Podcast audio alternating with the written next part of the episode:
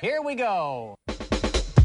Neutron, proton, mass defect. Lyrical oxidation, your irrelevant mass spectrograph, your electron volt, atomic energy erupting as I get all open on betatrons, gamma rays, thermal cracking, cyclotron, any and every mic you're on, trans uranium, if y'all was uranium, molecule spontaneous combustion, pow. Law of definite proportion, gaining weight, I'm every element around. Welcome to Spark Science, where we explore stories of human curiosity. I'm Jordan Baker. Improv specialist is my field. I also cut meat. You study meat and you study improv Well, Uh, Oh, yeah, comedy. I study meat because it's fun to Right. study. You're an animals. experimentalist. Yeah, Yeah. yeah, in the kitchen. And I'm here with uh, my co host, Regina Barber DeGraff. Yeah, that's who was talking. Yeah. I, I'm Regina Barber DeGraff. I teach physics and astronomy at Western Washington University. And we're here today with author, kayak builder, George Dyson. Welcome. Welcome to our Thank show. you. Yeah. Welcome. Your current book, uh, you're like, no. I- no, I- my, my current book is not written and it's a year overdue. So Okay. it's a depressing thought. So uh, you should probably get on that. well, you're taking time to talk to us. So actually, Yes. we're very I'm thankful for that. procrastinating. That's okay. I I'm very procrastinate good all at the that. time. Maybe we're his inspiration. Yeah. we're going to be a footnote. Yeah. Yeah. That would be really nice. Special thanks.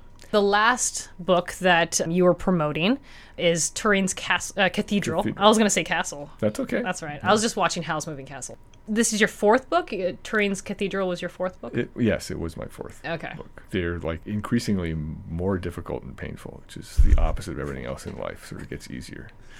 Really? Yes. Oh. I, I mean, I, I'm glad that we can help with the pro- procrastination. Oh, I'm always a proponent of uh, procrastination. Yeah. Your house gets cleaner and cleaner. Yes. Right? Exactly. Yeah. You do all the little things. Right. With me, I just spend more and more time with my daughter. I'm like, you know, I want to be that good parent, but it's really just I don't want to finish that paper. Exactly. because you're a science, scientific historian, we, I wanted to talk about Alan Turing because I think this is somebody in history that a lot of people are getting more and more interested in with the movie The Imitation Game. So I'm going to actually show you. I, I got your book off of Amazon. Ah, good. yeah. Thank you. And on it, there's a sticker. And I want to take a picture of this Oh, I, for our. that's I have not seen that. That's Yeah. that's outrageous. yeah. So I wanted to show you That's- that. Maybe I'm actually glad that I showed you on Oh, air. that's horrifying. I'm glad I didn't show you this beforehand. So I'm going to take a picture for our listeners because on the t- front of Mr. Dyson's book, it says, read about the computer revolution, and then it says, then see the movie. Oh, that's terrible. And And, I- then nobody asked me about that. I mean, that's that's illegal. I mean, that's wrong. Yeah. So you should, I, Oh. Yeah. Well, you might- maybe you I know, will be a You footnote. look into that. I mean, Yeah. my my term for it is the irritation game. The irritation game. Well, it, it was not a good movie. No, it was a bad movie, and and Yeah. it, it, it, it- we all knew the history would be wrong. I mean, all all us. But anyway, I, so the movie was excusable that the history was wrong. That's okay, but the characterization was completely wrong. Al- Yeah. Alan Turing was not this loner at all. He he had large numbers of friends. He he had a tremendous sense of humor. He was very social. Yeah. And they immediately they just took this pigeonhole off the Hollywood shelf. He, he was going to be an asocial, lone, and it, and it was a tremendous insult to computer programmers everywhere who don't don't have to be like that to be a good programmer. I am so happy that you said that because we actually had a show on computer science and we we talked about this misperception of this stereotype and that's what we try to do on the show is to bring all these scientists on and try to show that That- we're not like that. right, you're not that like that at all. It was completely. So that was that was an enormous sad mistake that. they- Yeah. and Benedict, the actor, was so good. He could have played Yeah. whatever role they gave him. If they gave him the guy with a sense of humor, he would have had a sense of humor. But they gave him, you got to play this guy with no sense of humor. Yeah. And that, by the way, is, is how Britain won the war. I mean, that the, you know, Britain was this Right. island country being suffocated to death by the German U-boat fleet. And what won the war wasn't the Enigma decryptions or radar or the Americans coming with atomic bombs. It was the British sense of humor. That's how they survived that war. Because the British, no matter how bad things were, and I can say this because my father was British, they. They, they had a sense of humor about it. Oh, we've, we've been bombed 14 times a day. Well, let- you know, let's go out and work in the garden. I mean, they didn't. I, I never even thought of that. And the That's- movie left that out. These guys Yeah. were all going around being serious and hating each other and not talking. And You're right. There were no jokes in No, that entire right. movie. That's why I, hated it. I actually, I think I was able to relate more to him just because that's sort of my personality where his like cold jokes were for me hilarious and a lot of people just didn't find it funny. I thought it was hilarious. You mean when they We're- did try jokes in the No, no, no. It weren't even jokes. He was just like straight. He was the straight man of straight man. Like, Right. He would just say these cold things. Right. Like, well, I don't understand emotional cues, and he would say stuff, and I thought it was hilarious. Right, but from like right, a but the movie scientist. played it like it was serious. Right.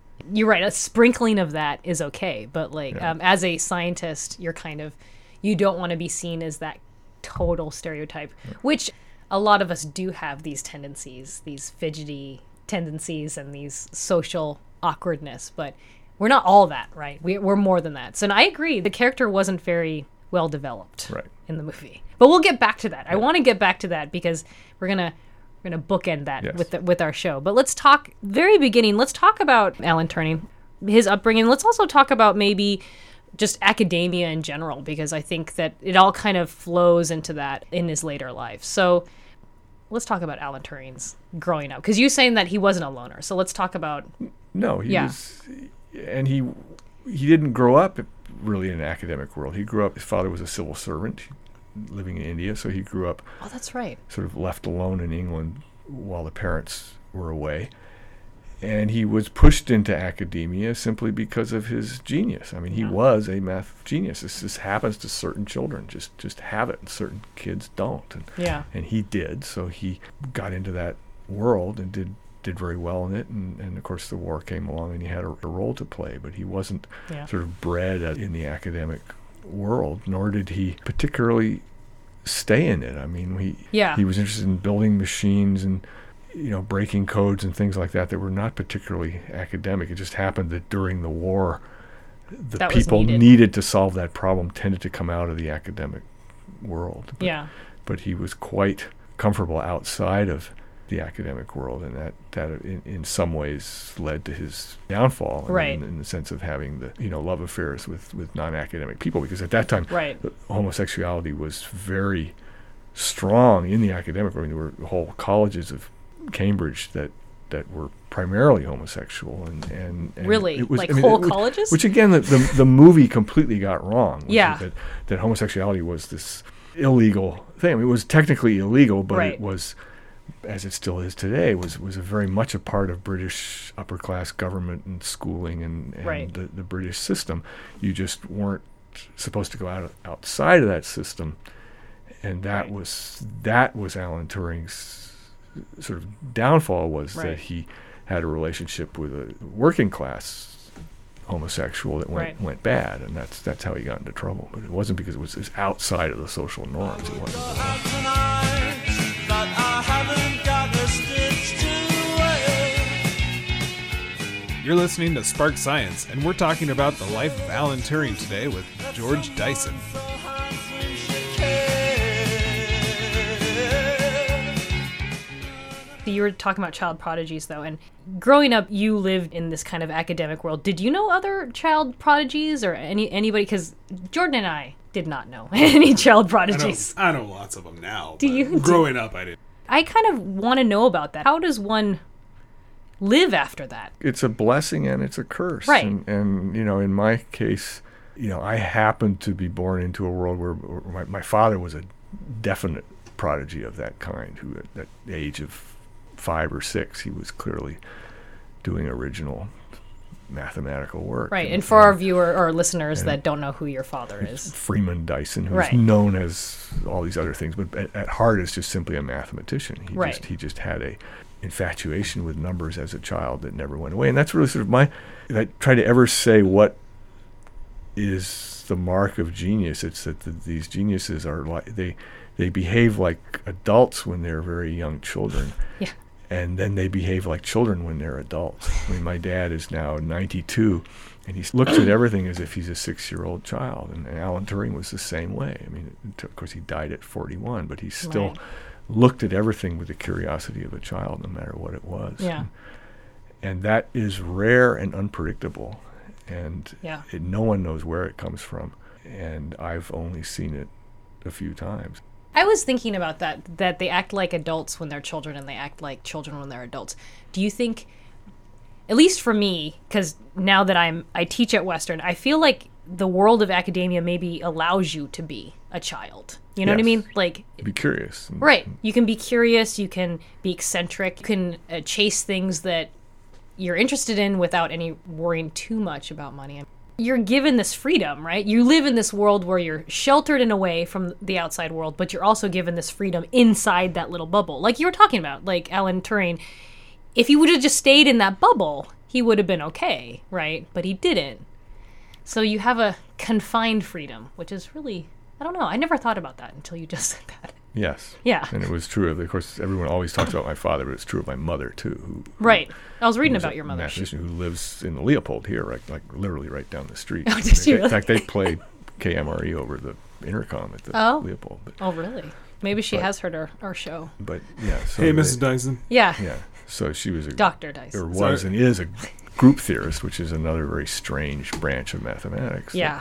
It's that, the like, mathematics I don't understand. What Alan Turing was interested in, which was you know the foundations of logic, which seemed to be the last thing that would have any real value to the real world, turned out to be incredibly important, and it, and it was oddly the same with group theory. It seemed that this very abstract Yeah. kind of math that nobody would ever do anything with turned to be the key to sort of understanding physics. And so you never know. It always comes from this odd left field.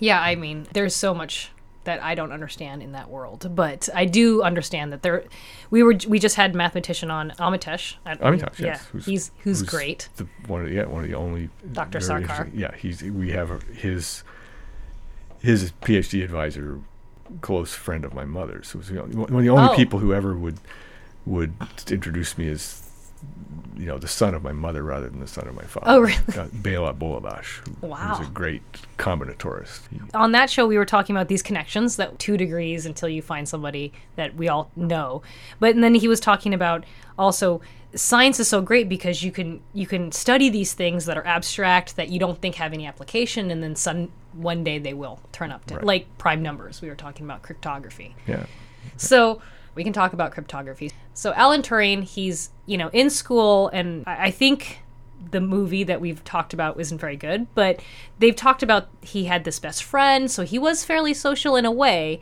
But and then he gets to college. So w- what is his life like when he's at Cambridge? Well, at, at Cambridge again, he's he's very close with a lot of people. You Yeah. live very close there. He was a runner, a long distance runner, so Right. he was on the running team. You can't really be on a team without being somewhat close to Taking, uh, for instance, I mean, the other thing that's completely forgotten is he came to America for two years, for most of Really? Hmm. two years. Yes, yes, be- be- before the war. And I mean, in America, he w- he was on the Princeton rugby team. They and they went. I mean, they went What and a played. loner, Yeah, so you don't you don't go on the rugby team if you're not somewhat social. right? you know, so I mean, at Cambridge, he had a very, he was part of, of, again a very, a very strong but somewhat underground gay culture. But it was, you know, and he wasn't happy in America. Why did he, go to didn't stay. America? He came to America because he had solved this enormous problem in logic. I mean, sort of the biggest, one of the biggest problems there was. And it happened by strange coincidence that, that someone else had more or less solved it in a similar way. Alonzo Church, who was at Princeton, Okay, and nobody at Cambridge was of the level that I mean suddenly Alan Turing was above the level of all his professors. He had done something that, that they couldn't and, and everybody knew he had to you know the, the right thing for him to do was to go to America. was he in grad school then, or was he? no, an he was undergrad? an undergrad. Wow. So he came to America as a as a 24-year-old Wow. undergrad to work with Alonzo Church and get his PhD. And at that time you didn't you know, British didn't really subscribe to the whole PhD thing. So they sort of sent him to America to to because it was the right thing to do. Really? I, I don't know about this history. So, when did getting your PhD become the thing to do then? when sort of Americans made it into an industry. But I mean, before that, and well, the Germans. There were Germans really originated. I it, blame But the the, English, the English sort of didn't subscribe to it because it was very German. So, so in England, you could do quite well without a PhD. Wow. And then, Well, be, because their education system there, it's like an undergrad and then it kind of continues. So, it's kind of like a, right, a you- you would- master's, bachelor's, right? you would start teaching or doing something or Right. go invent something, but you didn't have to have a PhD. Wow. And, and my father never had a PhD. And, and uh, so Turing comes to America and gets his PhD for Yeah. this In two Bru- years? yeah, brilliant thesis that that is still ignored. But I mean, it was it was just as important as his work that we all remember him for. And his thesis that he did in Princeton, he was looking at at non-deterministic computation, what you could do with with computation where uh, you know, he was he was he was fascinated with intuition, with what happens, how can people sort of think non-logical things that make sense. And, Yeah. That and is So fascinating. that his 1938 thesis written in America is, you know, is just as interesting as the work that he's remembered for, but it's less remembered. Now I have to go look it up. Yeah. Well, we're going to take a break real quick, Yes. and then we'll, when we come back, I want to talk more about then what happened after this this two year Princeton America, PhD. yes, yeah. yeah.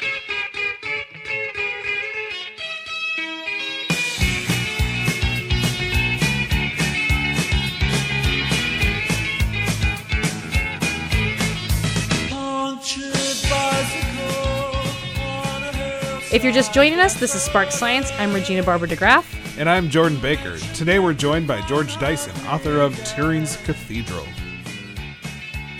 When in this charming car, this charming man, why pamper life's complexity when the leather runs smooth on the passenger? During the break, I was mentioning to you that I, as a physicist, didn't know who your dad was because I'm not very well versed in science history. But you watch Star Trek, right? I see.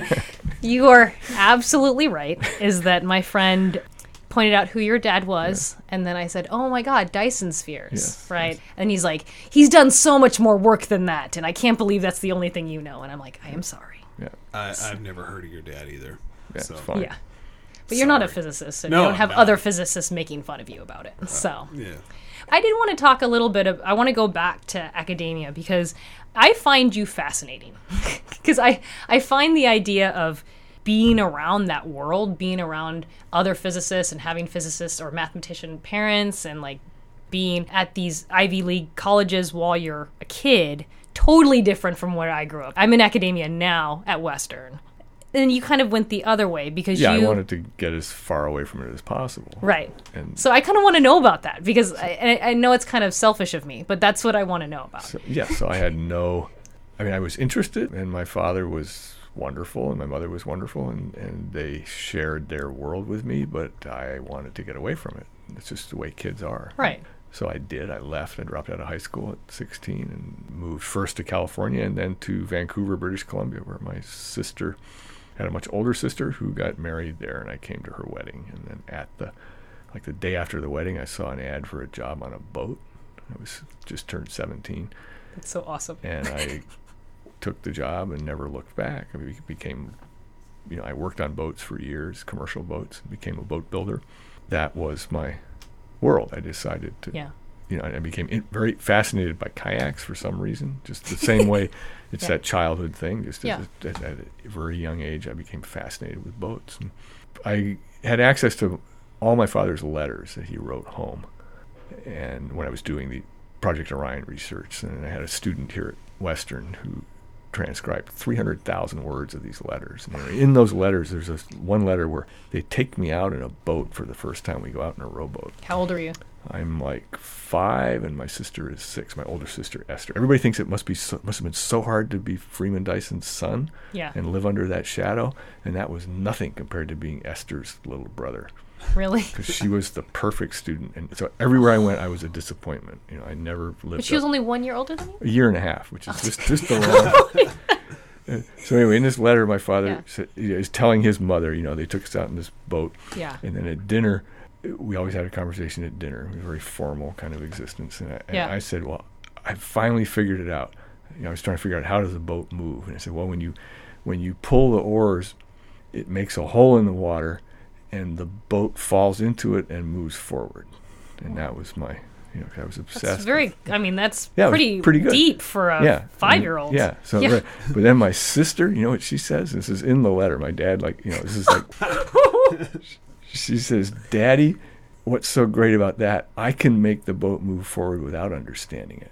and yeah, so that was the Oh. Well, but- rivalry between. You're more of a scientific approach. Exactly, I mean, as yes. as a parent, So I that's- mean, I don't want to pick sides, but I would have liked your, That's you know, that's, comments. that's the way now. Like my s- Esther, could, she can say something, and Wall Street goes up or down. You know, Right. But, whereas I just try and understand it. I'm not trying to. right, Yeah, and that's so. a scientist Yep. in you, and you have something in common with Jordan now.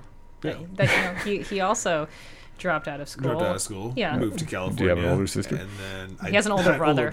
yeah. okay. Yeah, it's the It same. was thing. pretty close. I do like this discussion about you know that you're trying to g- get away from this academic because I was trying to get in. Like I Yeah, was, exactly, you yeah. know, I was just like I had parents that didn't go to college. I was in Linden, which it was not a very academic. What, what would you say, Jordan? We weren't very academic centric at, in Linden No, definitely more sports. sports oriented, right? And I was just like, okay, I, got, I can do this. I don't know what physics is, but I'm gonna do it. Yeah. You know, but this idea of being a professor and talking to other professors, you almost get this feeling, even if it's not true, that every other professor had professor parents or had educated parents, and it's just this cycle that like professors Mm, I mean, make may- professors, m- and maybe in the guild of professors, but in the world of science, the, Yeah. the contributions, the great contributions, tend to come from people outside yeah, who, who That's come nice to into know. it fresh. The, you know, the Einsteins and stuff didn't have professors as parents. They yeah, they they came in and saw something new and different. So I think this this sort of idea that it's a hereditary, which is the problem with Italy. I mean, Italy it's this hereditary system of professorships. really.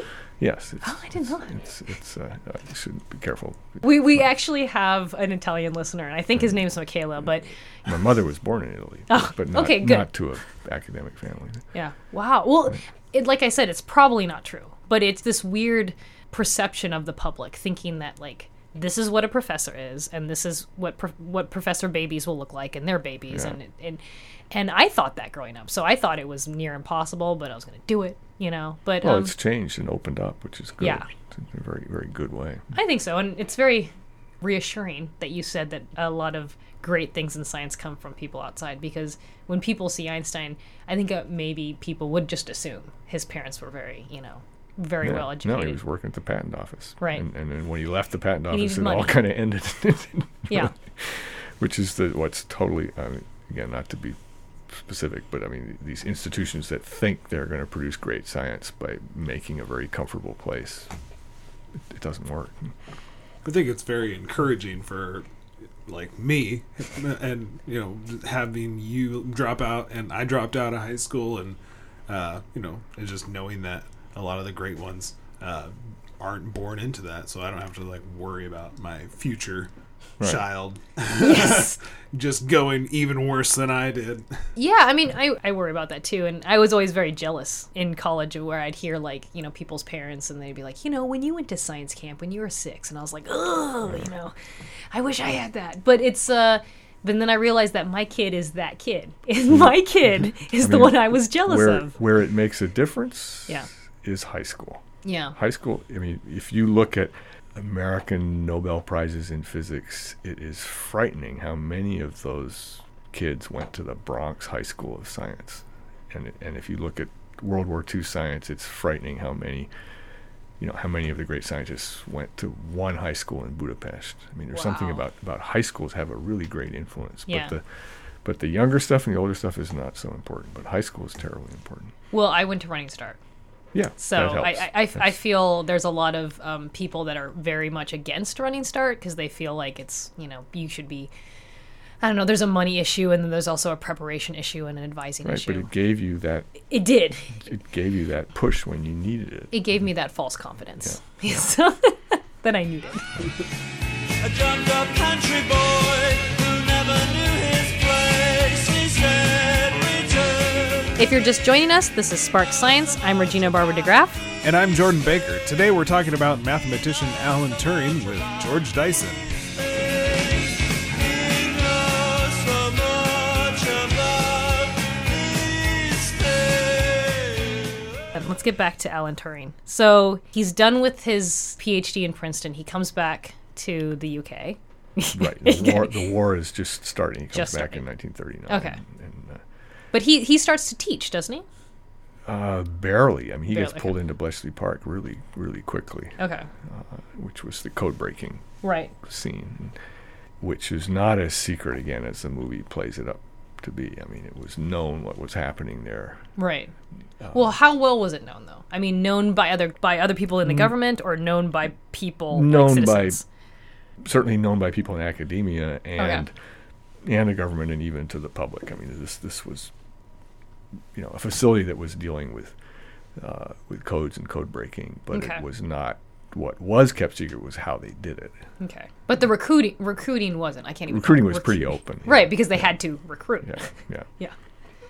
Yeah, Okay. that, I was going to ask. I f- totally forgot that part of the movie. Was did he? He was so he was recruited. Not he didn't like get drafted or just. No, he was. I mean, most people. My dad was recruited and didn't, and said no. I mean, he didn't. Wow. He thought he wanted to be closer to the war. Not he thought it was like it was a desk job, and so he Mm. he went to work for the Royal Air Force so in the Bomber Command. And that- Wow. That the coding was, you know, not interesting enough. Not as sexy. Yeah. right. Wow. If you can call it that. Yeah. yeah. Well, they made a movie about it. So They that's did. Pretty sexy. I did. He's there. It's not as secret as the movie seems. It Him, was full of women. It was right? All the, all the co- half- computers, most right? of them were women. Yeah. Yeah, yeah, And I, I- I gave a talk in Victoria a couple when the book came out. right. Victoria, BC, and then after the, a long line of people, and then the last person in line was this very lively el- elderly woman who jumped up on stage and I, you know signed the book, and she said we. We all loved Alan so much. We were so sad when he left Hut 8. She Wow. was one of the girls in, in Hut 8. Wow. And, and, you know, and that was that was Alan. All the girls liked him because he, you know, I mean, it was partly again because he wasn't Right. trying to hit on them, and he was Right. he was just charming and, and a, a very sociable, friendly guy. So, so I can totally understand your your frustration with this character because he just wasn't at all even talking to those women, right? I mean, there were like the what the five other women on TV or sorry on- in the movie, but uh, yeah, he wasn't even con- um, connecting with them at all. So he goes in there. He makes this machine right to compute. at Bletchley Park. At Bletchley well, now Park, that yeah. part was wrong too. I mean, Yeah. he, he was not that involved with. It was time. It was it was other people who built the machine. In a certain sense, Okay. the later work was based on Alan's ideas, but the Okay. the bomb, the machine that's in the film, was was not a computer at all. And nobody ever thought of it as a computer. It was purely a.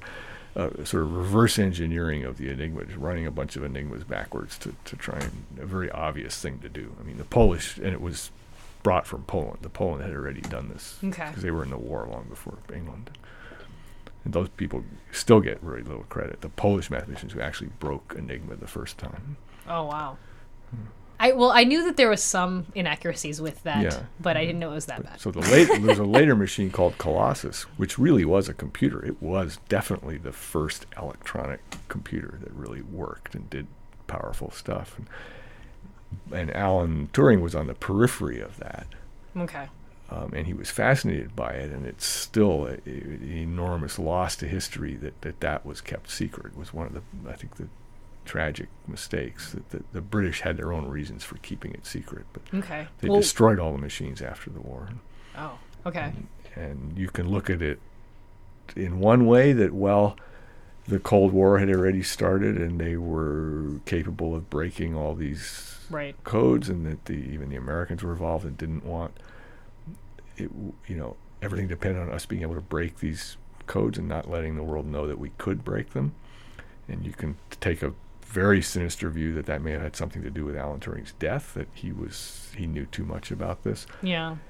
and on a another level you can say simply that the you know the british military establishment wanted to the world to believe that britain had won the war by you know by the valiant efforts of the royal air force and so on not Right. by breaking the codes and, and that, that, that was a number of reasons to keep this very secret and it was and it was kept amazing in the modern world that nothing would have been kept secret that long it really was the 1970s before even the existence of the Colossus machines was was known to the public It's like 30 years, less than that. a long right? time. to Yeah. Keep, keep keep the idea of a computer. And, I, and, I and think all those the U.S. people. has kept secrets longer than that, right? Yeah, we don't know. I mean, we yeah. don't know. I thought that was interesting uh, in the movie where he finally cracks the code, and then he. My first reaction was it, the g- character in the movie's first reaction is just let everybody know, and it was like a strategic way of using it against them.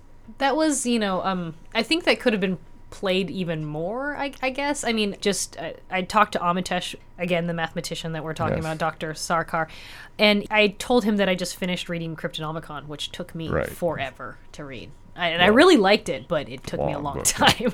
but he, I mean, that whole book is about that. Right? Yes. The entire book is about this strate- strategic way you can use this this information to make it seem like you do not know the information. and it was a moving target. The Germ- I mean, the Germans knew their codes were being cracked, and they kept upping the Right. by a huge factor, making the codes more, you know, complicated. Right. Yeah. So Mm-hmm. Alan Turing wasn't the one cre- like that made the this device that r- reverse engineered the code. What was he doing exactly then? At He was Bletchley doing very profound, sort of statistical, still unbelievably clever ways of basically narrowing the number of alternatives. You're looking, you you know, there's an astronomical number of alternatives that could be the key. okay. and he and his colleagues, but people like Jack Good that he worked with very closely, invented amazingly ingenious ways of sor- sort of narrowing that search space down to narrow in on what, and with this With these like keywords is what you're talking key, about. no, the key to the code. I mean, 'cause Okay, every code right. had a key, and Okay. you- but you- how do you find it, and how do you find it within 24 hours before the Germans changed the key? They changed the key every day. Right. So what they did was was real work of human intellect of sort of finding the weaks the weak points in cracking these things, not assisted by brute force. The machines gave them sort of a, an Right. edge of brute force, but it would never the brute force alone would never have been able to do it without these very ingenious and the human stuff of figuring you know which was in the film that the Germans would start the messages the same way Right. and it turned out you know some of the weather ships were p- putting weather broadcasts using the same keys so that gave them an edge or all these things together it was a tremendous amount of teamwork that that would not have worked if the if they had adopted sort of the American way of you know like the CIA is not going to tell the FBI what the FBI want, you know and then then it, suddenly your intelligence collapses they were very Right. it was war and they were very very much sharing their So in the movie that was the opposite of what you're saying, right? In the movie it was very secretive, like, you know, that the one guy played by Mark Strong, right, was didn't talk to the other man who I don't know who right he they, was. they sort of put that yeah. you know, when enough of your houses are being bombed, you kind of put that stuff aside and Right. work together. And Right. That's what happened during the war. Right. Hmm. So, what else about that part of the movie, ab- about the strategic, you know, release of information, all that stuff?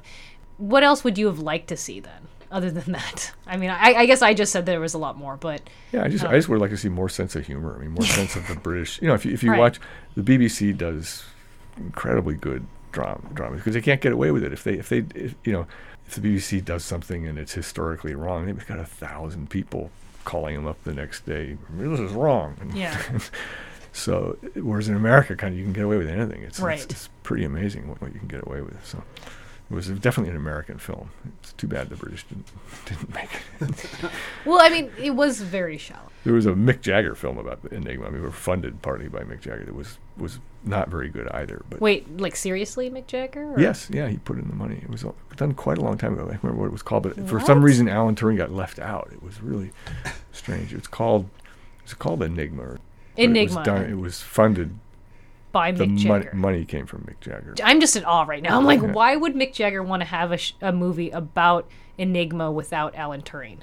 Well, no, it was one of these classic horror stories where somehow it got left out, you know, on the cutting room floor. But the it's a good film, but it's Okay. not, it, you know, it's also not right. The- and it's about World War II and the Yes, code it's breaking. about the okay, Bletchley okay, Park I'm, and- I'm with you now. Okay, It's a good movie. It's just not right. yeah, Okay. Well, that's what he said. I mean, we were we t- have talked on previous shows about the movie The Core, which is apparently is all like geologists' favorite movie ever because it's super inaccurate, but it's like Yeah. super fun to watch. yes, yeah. A lot 'Cause of these it's movies so have to get inaccurate. made like nine times before they get it right. right. Right.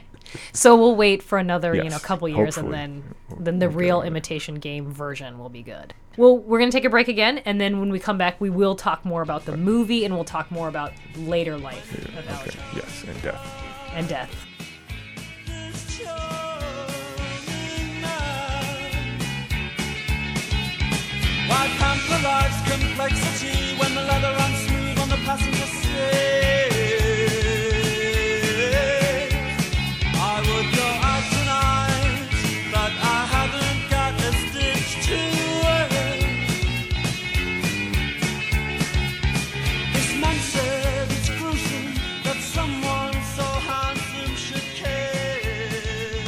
This is Bellingham waterfront watchdog George Dyson, and you're listening to E KMRELP 102.3 FM in Bellingham. Your community, your voice, your station.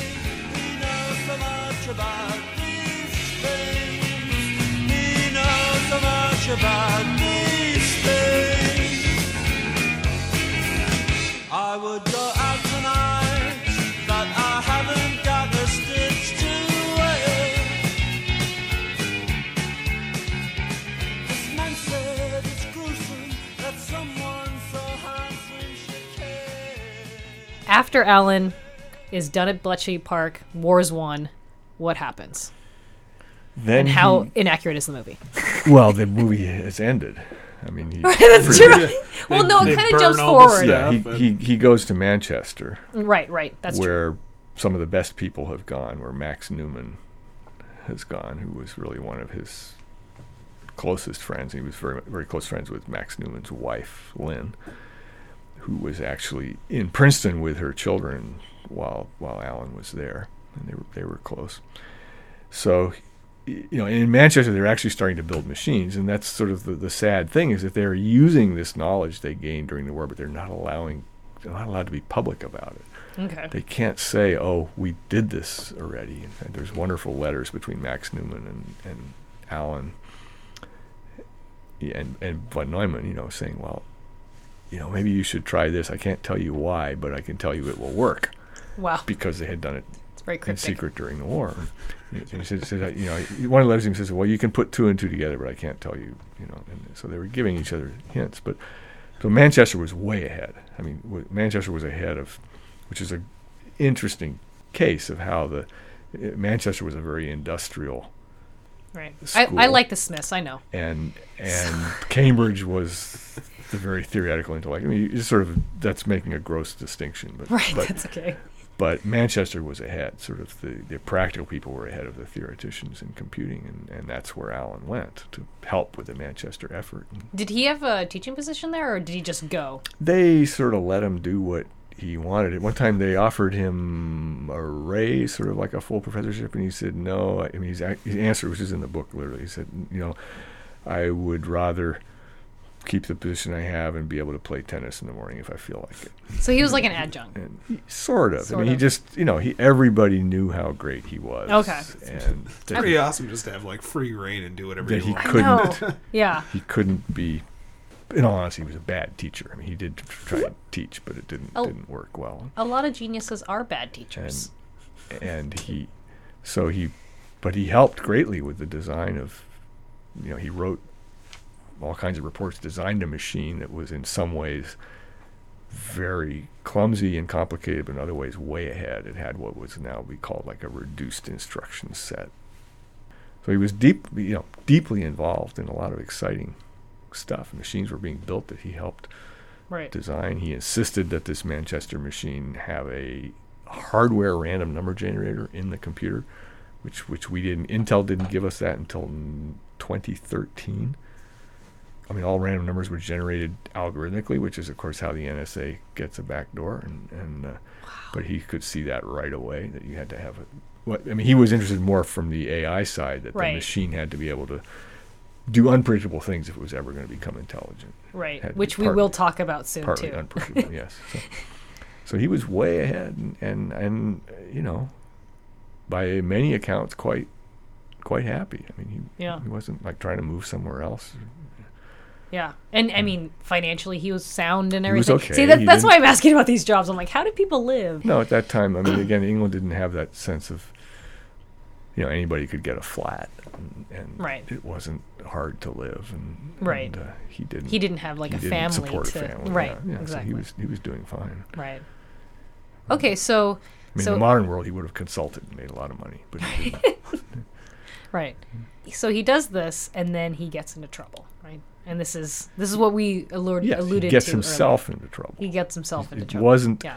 which again i mean i'm a, i'm very trying to be open minded but you know he was not persecuted for being gay that's a misconception that- Right. that, It's a like, very- the government was out to persecute him for being gay he he got himself into trouble and he he went to the police the police weren't out looking for him or, Right. or trying to arrest people who were having gay relationships. No, he, he went to the police, and then in the course of this investigation, you know, he admitted to this homosexual relationship, and then, Right. then he was charged with gross indecency. But Right. It would not have just happened out of the blue. It's very Oscar Wilde esque.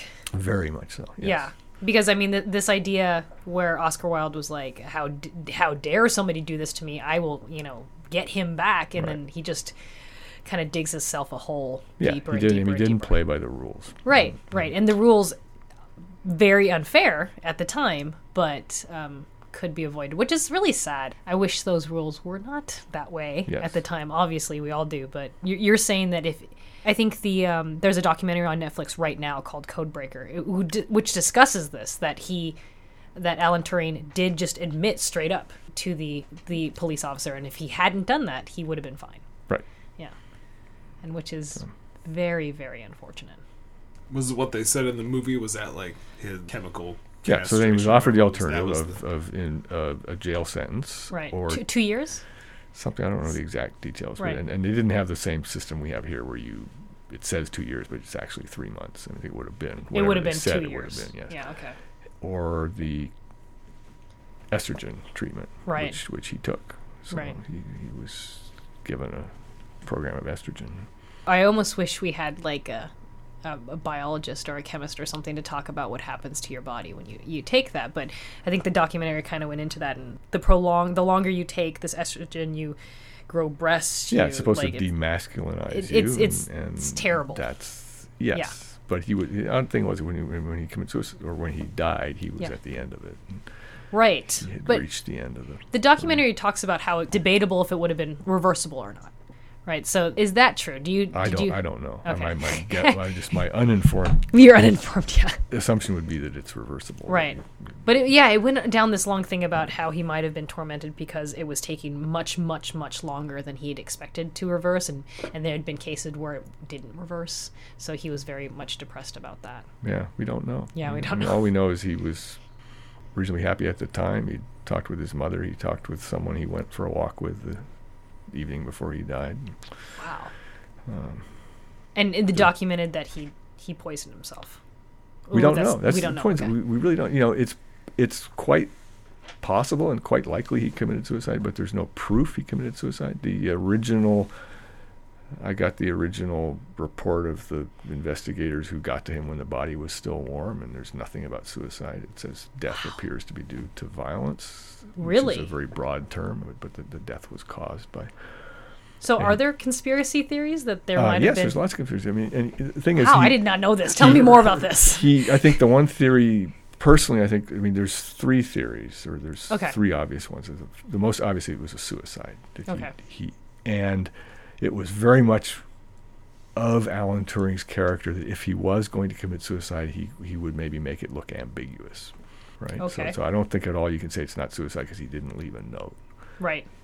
I didn't Um, know that much.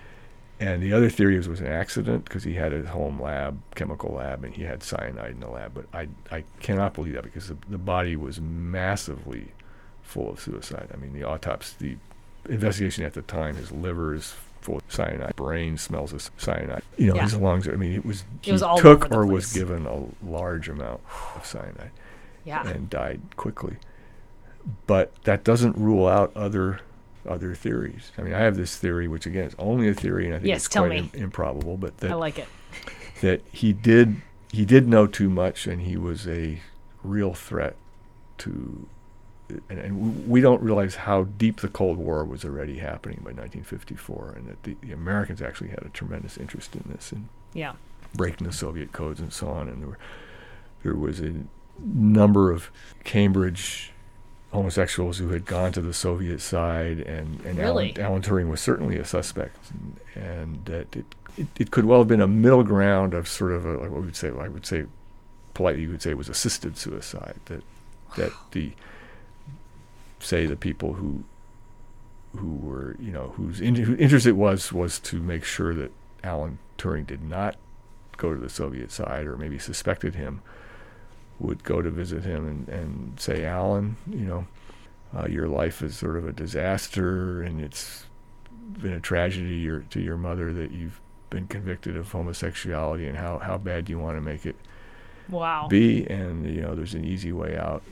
Just take this cyanide. And, Well, uh, what's very weird about just the term cyanide i mean just that, that that's the element in which i- you know is that assisted his death i mean that's so synonymous with like spying and Yeah. like the Yeah, cold it's- war it's- do you know what i well, mean it's- like it totally is right it's the way to but and, and and if you want to kill somebody it's the way to make it to make it look like suicide that's still what we do i mean it's what the intelligence services are very good at they make they make something look like suicide yeah and uh, it's easy to make it look like suicide I feel like I Mm-hmm. know too much right now. yeah yeah so, We so will- and i'm not saying i'm saying it's still it's most likely that he right killed himself but it's entirely possible that he was but there's that killed. sliver of doubt yeah, yeah So it's, you're so it's, it's saying- not fair to say he committed suicide it's not fair to his memory to say that we don't Right. know that we Yeah. think that that's true we think he committed suicide, but we have no proof. There's no note. There's no.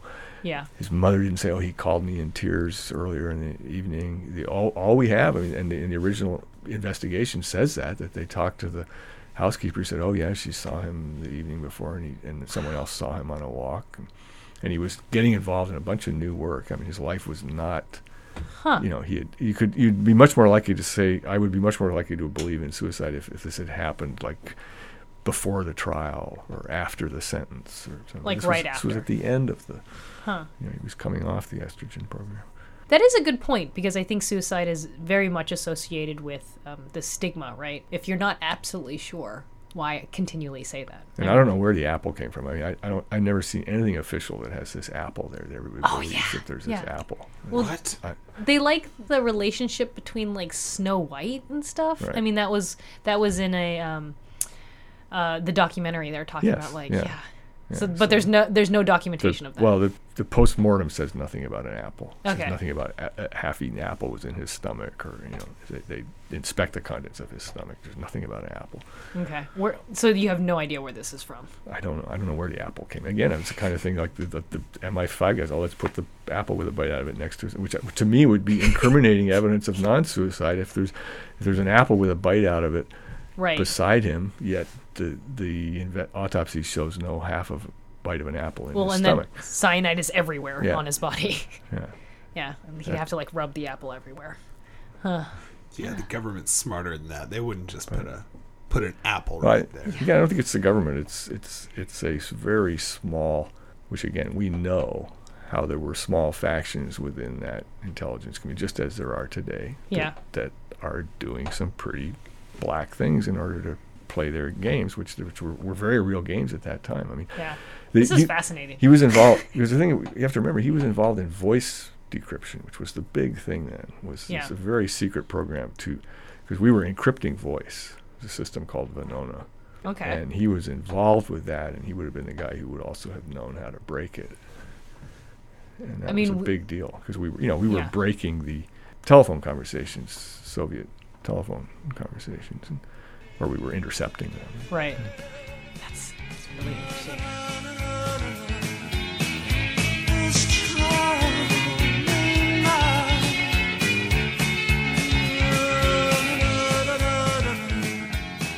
If you're just joining us, this is Spark Science. I'm Regina Barber DeGraff. And I'm Jordan Baker. Today we're talking about mathematician Alan Turing with George Dyson. Country boy who never knew his place. He said, "Return to me." He knows so much about these things. He knows so much about these things. Well, and well, I, I want to kind of jump from this the end of um, this sad story, this Alan Turing's, or, or even like maybe mysterious story, Yeah. and let's jump to something even more mysterious, this AI that Right. Alan Turing was interested in, because I think when you're talking about voice decrypting, I was Yes. thinking about voice recognition Yes, which and and how we're just we still don't even have a very good grasp on that. I pretty mean, good, which is yeah, Yeah. which is the tragedy that you know he died so young and he could have lived to see this. I mean, Yeah. it's just that, that, that, that his world that he these things you know he wrote chess playing programs when when they were done on paper and right? to see it now where like you know you you buy a computer and the damn thing comes with a chess program Everyone you does. can't get rid of. I mean it's just it's, it's part of the operating system. It plays chess and It's cr- it's just amazing how the things he dreamed of are, Yeah. are now part of our lives. Well, which is funny because the, pre- the previous computer science show we had was talking about how in the 70s, a lot of academics thought that computers wouldn't be used for games because that would just be a waste of Yeah, way like too the expensive, memory yeah. and the storage and all this stuff. And of course, they're used for games. So, Think about this for a second. yes. So Jordan. these uh, these dark people, maybe uh, he was That able- killed may- Alan? Yeah. Okay. Then maybe he, they allowed him to get the first look at the aliens' spaceships when Mm, yes. they landed, because that's So- where they got their voice recognition from. Right, well, and then he was able to deal with all the artificial intelligence stuff that they had. Let's, That's why he died. let's just keep on He going. knew Jordan. too much. Maybe he's not really dead. Maybe he's not dead. Right? Yeah. Maybe he's, with in Elvis space. in space. He's in Yeah. Roswell, New Mexico. yeah, we've, we've solved it. It's done. You're welcome, guys. Yeah. Computer- But Alan was ahead. He was ahead of everybody. Right. And, and he would have, I think he would be sadly disappointed that we remember him for the Turing test, which was sort of a joke. It wasn't the real thing at all. Well, y- yeah, and, and that's gone. And it's And the same everywhere. as von Neumann would be like just that we call the von Neumann architecture after him, which is this crappy architecture that. that Yeah, I don't even know he- about this ac- You're right. architecture. Well, it, it's a, it's like one of our greatest obstacles to progress, and he, he he saw that right away. But you know they needed it to do the job. But I mean, if you told him 60 years later you're, s- you're still using this and calling it the von Neumann architecture, he, you know he'd he'd throw a tantrum. Well, I mean, the the Turing test, though, even though Alan Turing might find it offensive, it's everywhere, though. I mean, it's uh, Blade Runner is basically the Turing test. Do you, do you know Yes. the movie Blade Runner? What is the Right, but it's a- Turing test? It's So- this idea that Yeah, that you, go ahead. that the definition of computer intelligence is whether the in- computer can fool you into thinking that you can't tell the difference between it- it and a person. Which, and to me, it's the opposite. The sign of a truly intelligent computer is it will not reveal its intelligence. Any intelligent computer wouldn't reveal its intelligence. It's true. It would Yeah. get shut down. Right. Yeah. So it's. I mean, the first sign of intelligence for the computer is that it will, it will conceal its intelligence. It'll be like Google. It will answer questions for you. You know, trivial questions, but it won't answer the deep ones because that would get into trouble. But it might accidentally tell a joke because right now computers can't tell jokes. Well, we they're acting like they can't tell jokes. It's- Yeah. You know, so the Turing test means nothing at all, and and and I don't think Alan Turing particularly believed in it. I mean, it was sort of taken out of context. What was the context that he wanted? That was his 1950 paper where he brings up this idea of the imitation game, whether you can through a text interface tell whether Peter is, and he was basically proving the, making the point that that there's no scientific answer to this question at all. That you can't, nobody can tell. You know, are you really thinking? How can you convince me that you're thinking? You know, if I don't believe you're thinking, I don't think you're thinking, and it's just, it's just, it's an endless sort of regress. Yeah. and uh, It's like a that- philosophy paper. yeah, machines are no different. It was a very small part of most of his paper is filled with much more interesting things, like the, the ba- fac- effectively mathematical proof that perfect machines can never be intelligent. Only only machines can only be intelligent if they make mistakes and if they're non-deterministic and non-predictable. And and that's that's a much more important insight than whether they can imitate a conversation or not. Right. I was going to bring up that there was, I mean, there's still people that try to do this, right? That they, they make these computers and try to have people see if Right. Mm. it's a real person or not. And there was just recently, I think, a, a group, I don't know where they were in Europe, they made a, a website and they had this little boy, right? It was Yes. supposed to be like an eight year old boy. Yeah. And you could ask him anything and you could, and you needed to decide if you were really talking to an eight year old boy if, or if Right. you were talking to a, ro- um, a robot or a Yeah. computer. And it successfully, right, Yeah, convinced it's- like Yeah, no, it's very hard to tell. yeah. But he, he what he did was well, what this eight year old robot did is just avoid questions. That's Right. all he Act- did. which is or it did. Yeah. Yeah. Which is I guess very human.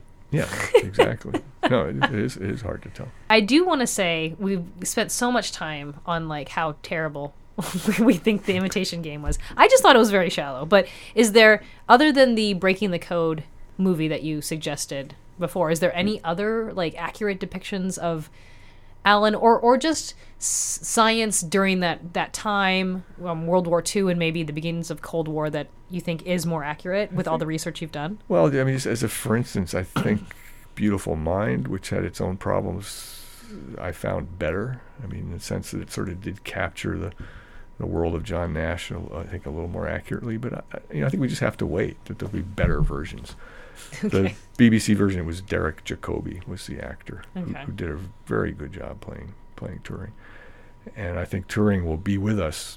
He sort of had his first hundred years. Now he's in the second hundred years, and he'll be with us for a long time Right. and there will be like great characters in history that there's 10 20 movies about there will be more people doing it in different ways and, and i think he'll be kept kept alive because he's sort of such an icon for the world we live in and it's a tragedy and we, we love tragedies in Right. a strange way that Yeah. that the, and then there's the film, you know, that, that still I don't know, I understand why nobody made it, where he stays, keeps living. Then what happens? Right. that's that's an interesting. There's tons of books that are Mm-hmm. like alternative history, right? Where you, you take these characters that have had this these tragic ends or not tragic Mm-hmm. ends, and you you totally change history. And how would history of would we have uh, won World War II? Would there have been a World War III? Would you know all this kind of stuff? Mm-hmm. I was sent a, a play last year that I, th- I thought was wonderful, but it's Alan Turing and Robert Oppenheimer meet in a bar in Manchester for one night, and they compare notes, and because they've both been persecuted by their governments, there's all these beautiful parallels. It, it- you know, it's like the play Copenhagen based on the Niels Bohr and Heisenberg Yeah. talking after the war. So this play is just Alan Turing, Robert Oppenheimer, and the bartender in a bar in Manchester Sounds like a good joke. and, and it's it, anyway, it was a brilliant idea for for a play. And, You and- can help them edit it. and- yeah, I get well. I gave him the ending. You know, I, I, I suggested the Yeah. the non-suicide ending, which which actually ended up in the play. So Oh, really?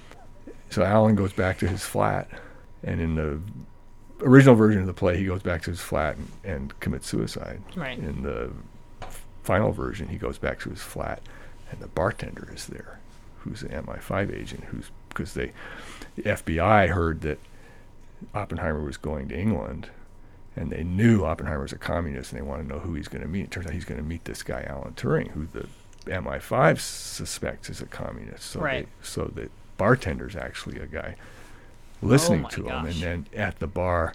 This is Alan, terrifying. Alan, Alan tells Robert everything he did during the war, Right. which is totally a violation of the Secrecy Act. And then he goes back to his flat, and the guys are saying, "Well, Alan, you know, now we've got you for treason.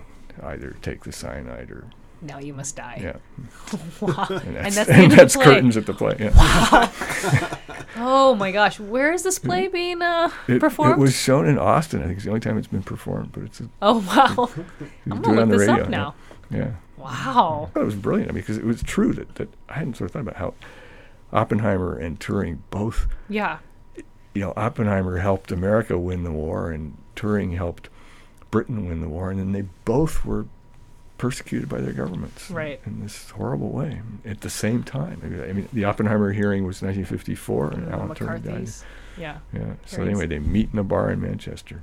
I can't ask for a better ending than that. Yeah. Thank you for coming to talk to us. Thank you. Great. I actually I thought I did a lot of research on this, but I you you taught me a lot more than Yeah, than and my that- research and did. Thank our wonderful hosts were upstairs in a yes. museum full of vacuum tubes. yes. And noth- none of this would be here if it were not for the vacuum tube.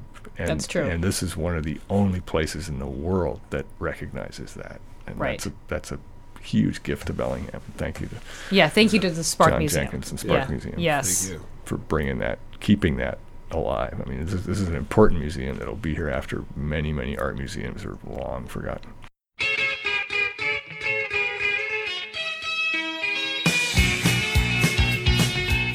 Thank you for joining us. We just spoke with author George Dyson about mathematician Alan Turing. If you missed any of the show, go to our website, kmre.org, and click on the podcast link. Our show is entirely volunteer run, and if you'd like to help us out, click on the button donate. We'll be back again next week. Listen to us Sunday at 5 p.m., Wednesday at 9 p.m., and Saturday at noon. Today's episode, The Life of Alan Turing, was produced in the KMRE E Spark Radio Studios, located in the Spark Museum on Bay Street in Bellingham. Our producer is Katie Knudsen. The engineer for today's show is Eric Faburetta. Our theme music is Chemical Calisthenics by Blackalicious.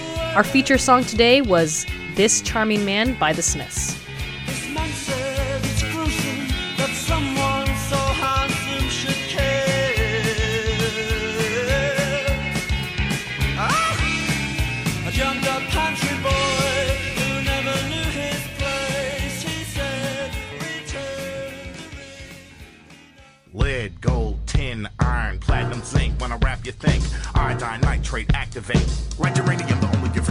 With some balance, then you add a little talent in. Careful, careful with those ingredients. They can explode and blow up if you drop them and they hit the ground.